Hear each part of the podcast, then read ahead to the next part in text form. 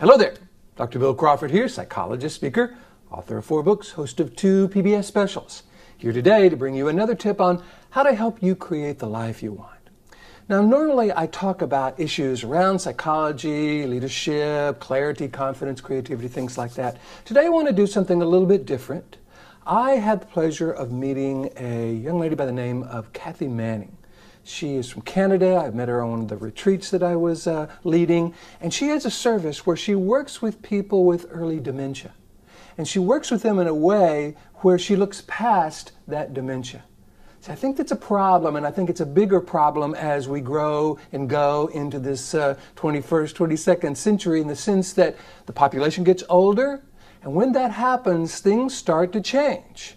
You know, I mentioned in an earlier video, I'm 65 and I'm noticing there's a, you know, my mind isn't quite as sharp as it used to be. And part of that can be scary if you start noticing you are forgetting things, what you start thinking about is, oh my God, here it comes. You see all the pictures, you hear all the horror stories, and it's not like that's not true, right? There are people out there that the dementia is so serious that they don't know who they are, they don't know what's going on around them, and that's very sad, not only for them, but for their caregivers.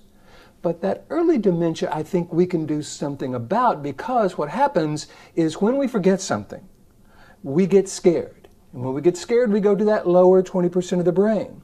Well, all of our memories and all of our knowledge and all the things we're trying to remember is not in the lower 20% of the brain, and therefore it makes it worse. So, what I want to suggest for anybody kind of noticing that early dementia experience is to try to relate to it as if it is happening right now and as if it's not that big a deal. Okay, I forgot this. All right, no big deal. I can, I, I can remember things. I can write things down. I can do some things that help me remember. I am not in this awful state at the moment. Whether it comes in the future is in the future, but right now I'm okay. And for those of us who are dealing with people who are starting to forget things, don't relate to them in terms of the worry and your fear. It frightens them, it drives them down to that lower 20% of the brain.